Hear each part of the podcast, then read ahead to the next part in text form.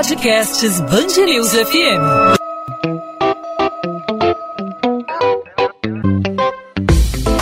Dois às 20, com Maurício Bastos e Luana Bernardes. Concessão do Aeroporto Santos Dumont gera debate e preocupação. O leilão deve ser realizado no ano que vem. Preocupa políticos que questionam o modelo de concessão proposto pelo Ministério da Infraestrutura. A principal crítica ocorre por causa da intenção do governo federal de conceder o terminal sem restrições para oferta de voos. Nesta sexta-feira, o governador do Rio, Cláudio Castro, disse acreditar que a única solução para tornar viável a concessão de Santos Dumont seria a administração por um mesmo grupo. Representantes do governo e do turismo do Rio alegam que o projeto prejudicaria o fluxo de passageiros no Aeroporto Internacional Tom Jobim. O Ministério da Economia disse que restringir os voos no Santos Dumont não resolve o problema do galeão. E tal medida contraria a liberdade de oferta no mercado de transporte aéreo. Para falar sobre esse assunto, hoje eu converso com o advogado e professor da FGV, Gabriel Quintanilha. Professor, seja bem-vindo ao podcast 2 às 20, tudo bem? Tudo ótimo, um prazer enorme poder participar do podcast. Professor, essa sugestão do governador do Rio, Cláudio Castro, essa opinião, se a gente poderia classificar como um monopólio, não teria aí um ambiente sem disputas, talvez com taxas de embarques aí num preço muito caro? Como o senhor avalia esse, essa sugestão do governador? Essa questão é muito interessante, porque efetivamente alguns serviços públicos eles têm por natureza serem serviços uh, prestados por meio de monopólio, como o caso de energia elétrica, uh, fornecimento de água. Nesse caso especificamente dos aeroportos, é claro que não há um monopólio natural, porém a tendência é que esse caminho seja adotado por um motivo muito simples. Os aeroportos do Santos Dumont e o aeroporto do Galeão, Tom Jobim, são aeroportos que ficam muito próximos efetivamente. E a partir do momento em que você faz a concessão de um deles uh, sem permitir que a, a concessionária do outro participe, é possível você gerar um desinteresse, pois essa própria guerra pelas tarifas podem fazer com que a operação seja inviável sobretudo se considerarmos que o aeroporto do Santos Dumont ele é um aeroporto muito pequeno, com pista curta. Inclusive que aviões de grande porte, eles não podem passar por esse aeroporto, não podem sequer pousar nesse aeroporto porque a pista não comportaria. Então, essa é uma discussão muito interessante, porque caso não seja permitida a participação da concessionária do Galeão uh, uh, na licitação para obtenção do direito de explorar o Santos Dumont, o próprio aeroporto do Galeão pode ficar esvaziado, porque existe um componente uh, no Rio de Janeiro que é o preço do ICMS sobre o, combustível de aviação. Efetivamente, nós temos um dos maiores ICMS sobre combustível de aviação no Brasil. Isso já fez com que o aeroporto do Galeão fosse esvaziado. Hoje, por exemplo, nós já temos uma quantidade muito maior de voos para o exterior, por exemplo, saindo de São Paulo e Brasília onde é mais barato abastecer as aeronaves.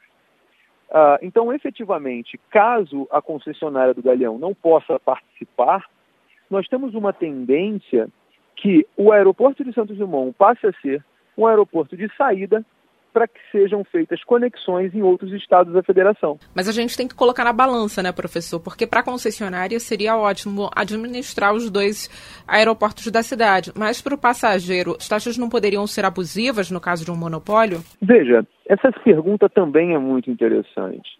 Não necessariamente nós teríamos um monopólio, porque efetivamente o Galeão ele é reconhecidamente um aeroporto que vai atender os voos mais distantes do Rio de Janeiro e os voos internacionais.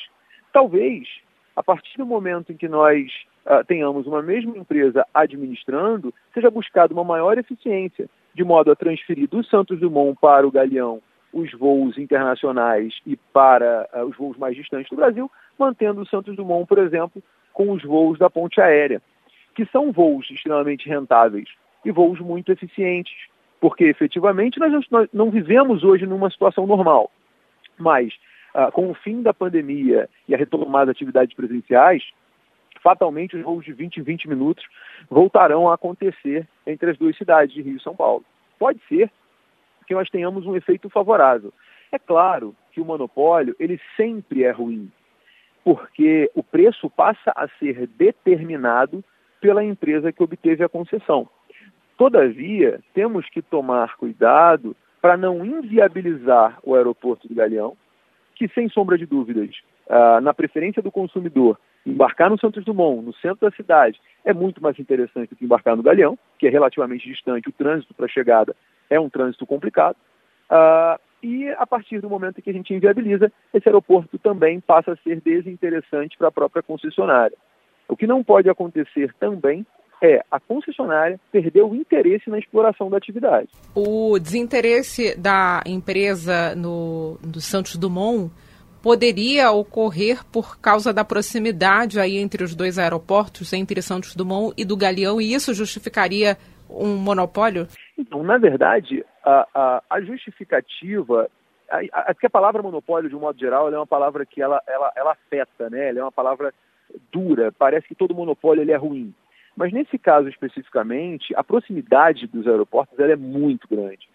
E como o aeroporto do Santos Dumont ele é de muito fácil acesso, ele é um aeroporto no centro da cidade e é um aeroporto efetivamente muito bem estruturado, ah, caso esse aeroporto seja ah, obtida a concessão por uma outra empresa, e no modelo que nós temos hoje, os voos internacionais poderão ser feitos pelo Santos Dumont, é claro que eu vou preferir embarcar no Santos Dumont a embarcar no Galeão, ainda que eu vá fazer uma conexão uh, em São Paulo, em Brasília ou em qualquer outro estado da federação. Então, esse é o ponto principal. O, o Santos Dumont ele é um avião, ele é um aeroporto cuja a, a, a, a posição geográfica ela é muito mais interessante do que a posição geográfica uh, do, do Galeão. O que poderia ser feito era uma mudança no modelo, de modo que o Santos Dumont não recebesse tais voos internacionais, né? não, não pudesse fazer tais voos internacionais. Porque empresas aéreas, por exemplo, uh, uh, que fazem todas as saídas de São Paulo, elas vão, sem sombra de dúvidas, preferir operar no aeroporto que a população prefere. Até porque são aeroportos diferentes, né? O Galeão comporta muito mais voos, tem muito mais pistas do que o Santos Dumont. Sem sombra de dúvidas. Mas nada impede, por exemplo, que voos internacionais tenham início no Santos Dumont, com conexão em Guarulhos e posterior à, continuação da viagem. Como é feito hoje muitas das vezes. Mas é possível que com a privatização desse aeroporto é, haja um maior interesse uh, em focar nesses voos. E caso isso aconteça, você acaba esvaziando uh, o aeroporto do Galeão. A gente não pode deixar de lembrar aqui no podcast, professor, que a gente teve aqui a concessão do grupo CCR, da ponte e da Barcas. E aí, quando tinha aumento de um, tinha aumento do outro. Isso não pode acontecer nos aeroportos? Essa é uma pergunta muito interessante, porque eu, por exemplo, sou um morador de Niterói, né? É, e eu passo por isso na pele, eu sinto isso na pele. A concessão da ponte, a concessão uh, das barcas sendo com a mesma empresa, uh, por óbvio, geram um prejuízo, pois nós não temos outro caminho para chegar no Rio de Janeiro. É, isso sempre me causou uma estranheza muito grande. Mas o fato relevante é que as condições são diversas. Porque, no caso, o fato da barca ser mais barata que a, a, a, o pedágio na ponte Rio-Niterói não, não atrai as pessoas a irem de barca. Você não tem um incentivo no preço mais barato, porque o público que anda de veículo, que vai para o Rio de Janeiro de carro, não é o mesmo público que vai de barca, que é um transporte de massa. Diferente do que acontece nos aeroportos.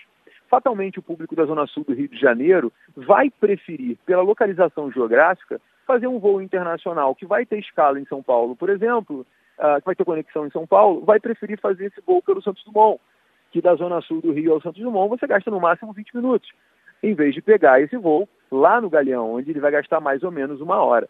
Então, o ponto é, a localização geográfica do Santos Dumont é uma localização muito estratégica para fins de concorrência. Nesse caso especificamente, se eu tiver a mesma oferta de voo no Santos Dumont que eu tenho no Galeão, necessariamente eu como consumidor, eu prefiro o Santos Dumont, porque é um aeroporto mais próximo e de fácil acesso diferente do que acontece com as barcas, porque os públicos são diferentes. Não é o caso do público da, do, do, voo, né, do transporte aéreo. Gabriel Quintanilha, advogado e professor da FGV, obrigada pela participação aqui no podcast 2 às 20. Foi um prazer enorme e qualquer dúvida pode me chamar que eu estarei novamente.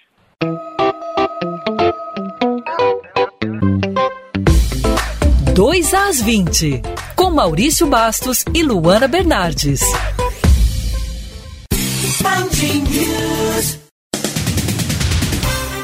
A Prefeitura do Rio confirma o início da aplicação da terceira dose em idosos a partir de setembro. A decisão foi tomada nesta segunda-feira em reunião do Comitê Científico. A recomendação dos especialistas é para que a dose de reforço seja da Pfizer ou da AstraZeneca, independentemente de qual vacina foi aplicada como primeira dose. As datas definidas para essa nova fase vão ser divulgadas no fim de semana. No entanto, a aplicação do reforço ainda precisa de aprovação da Anvisa. O município espera receber, nesta terça-feira, novas remessas para retomar o calendário no dia seguinte e iniciar a vacinação de adolescentes com 17 anos. De acordo com a Secretaria Municipal de Saúde do Rio, são necessárias 68 mil doses. O Ministério Público do Rio mantém o pedido à Justiça para que Flor de Lis e outros réus sejam levados à júri popular pela morte do pastor Anderson do Carmo. O parecer é contrário a um recurso da defesa da ex-deputada federal que tenta modificar uma decisão da juíza do Tribunal de Júri que determinou o julgamento ainda sem data para ser realizado. Agora cabe à segunda Câmara Criminal decidir a respeito do recurso. Além de Flor de Lis, outros nove acusados respondem pela morte do pastor Anderson do Carmo em 2019. A ex-deputada federal é apontada pelo Ministério Público como a mandante do assassinato. O pedido de liberdade do ex-vereador Cristiano Girão é negado pela Justiça do Rio. Ele está preso há cerca de um mês, acusado de ser o mandante do assassinato do ex-PM André Henrique da Solva Souza, conhecido como Zóio, e a companheira dele, Juliana Sales de Oliveira. O crime aconteceu em 2014, quando Girão estava preso. De acordo com a investigação, ele contratou o ex-PM Rony Lessa para executar o rival que tentava dominar a milícia da Gardenia Azul na zona oeste do Rio. Segundo a polícia, Girão chefiou a milícia da região e continuava à frente dos negócios mesmo de São Paulo, onde foi preso em julho. 100 mil reais. Esse foi o prejuízo estimado pelo Rio Ônibus, sindicato que representa as empresas com os 30 coletivos vandalizados só em Copacabana, na zona sul do Rio. As ações aconteceram na ida ou na volta das praias que ficaram lotadas no fim de semana. As imagens foram flagradas por testemunhas que filmaram cenas de pessoas entrando nos coletivos pelas janelas, viajando por cima do teto e quebrando parte dos veículos. Só a empresa Abraço Lisboa registrou 15 depredações. Um dos coletivos que faz a linha Jacaré-Copacabana teve o extintor de incêndio quebrado, assim como os vidros e as janelas usadas como saída de emergência. Os reparos devem custar quase 10 mil reais e, no caso desse ônibus, ele deve ficar até cinco dias fora de operação. 2 às 20. Podcast 2 às 20 vai ficando por aqui. Eu, Luana Bernardes, volto na terça-feira com mais um episódio para você, ouvinte da Band News FM. Até lá, você pode entrar em contato comigo pela minha rede social, meu Instagram, Bernardes Luana, Luana com dois N's, onde eu também falo sobre a coluna de literatura aqui da Band News FM do Rio de Janeiro.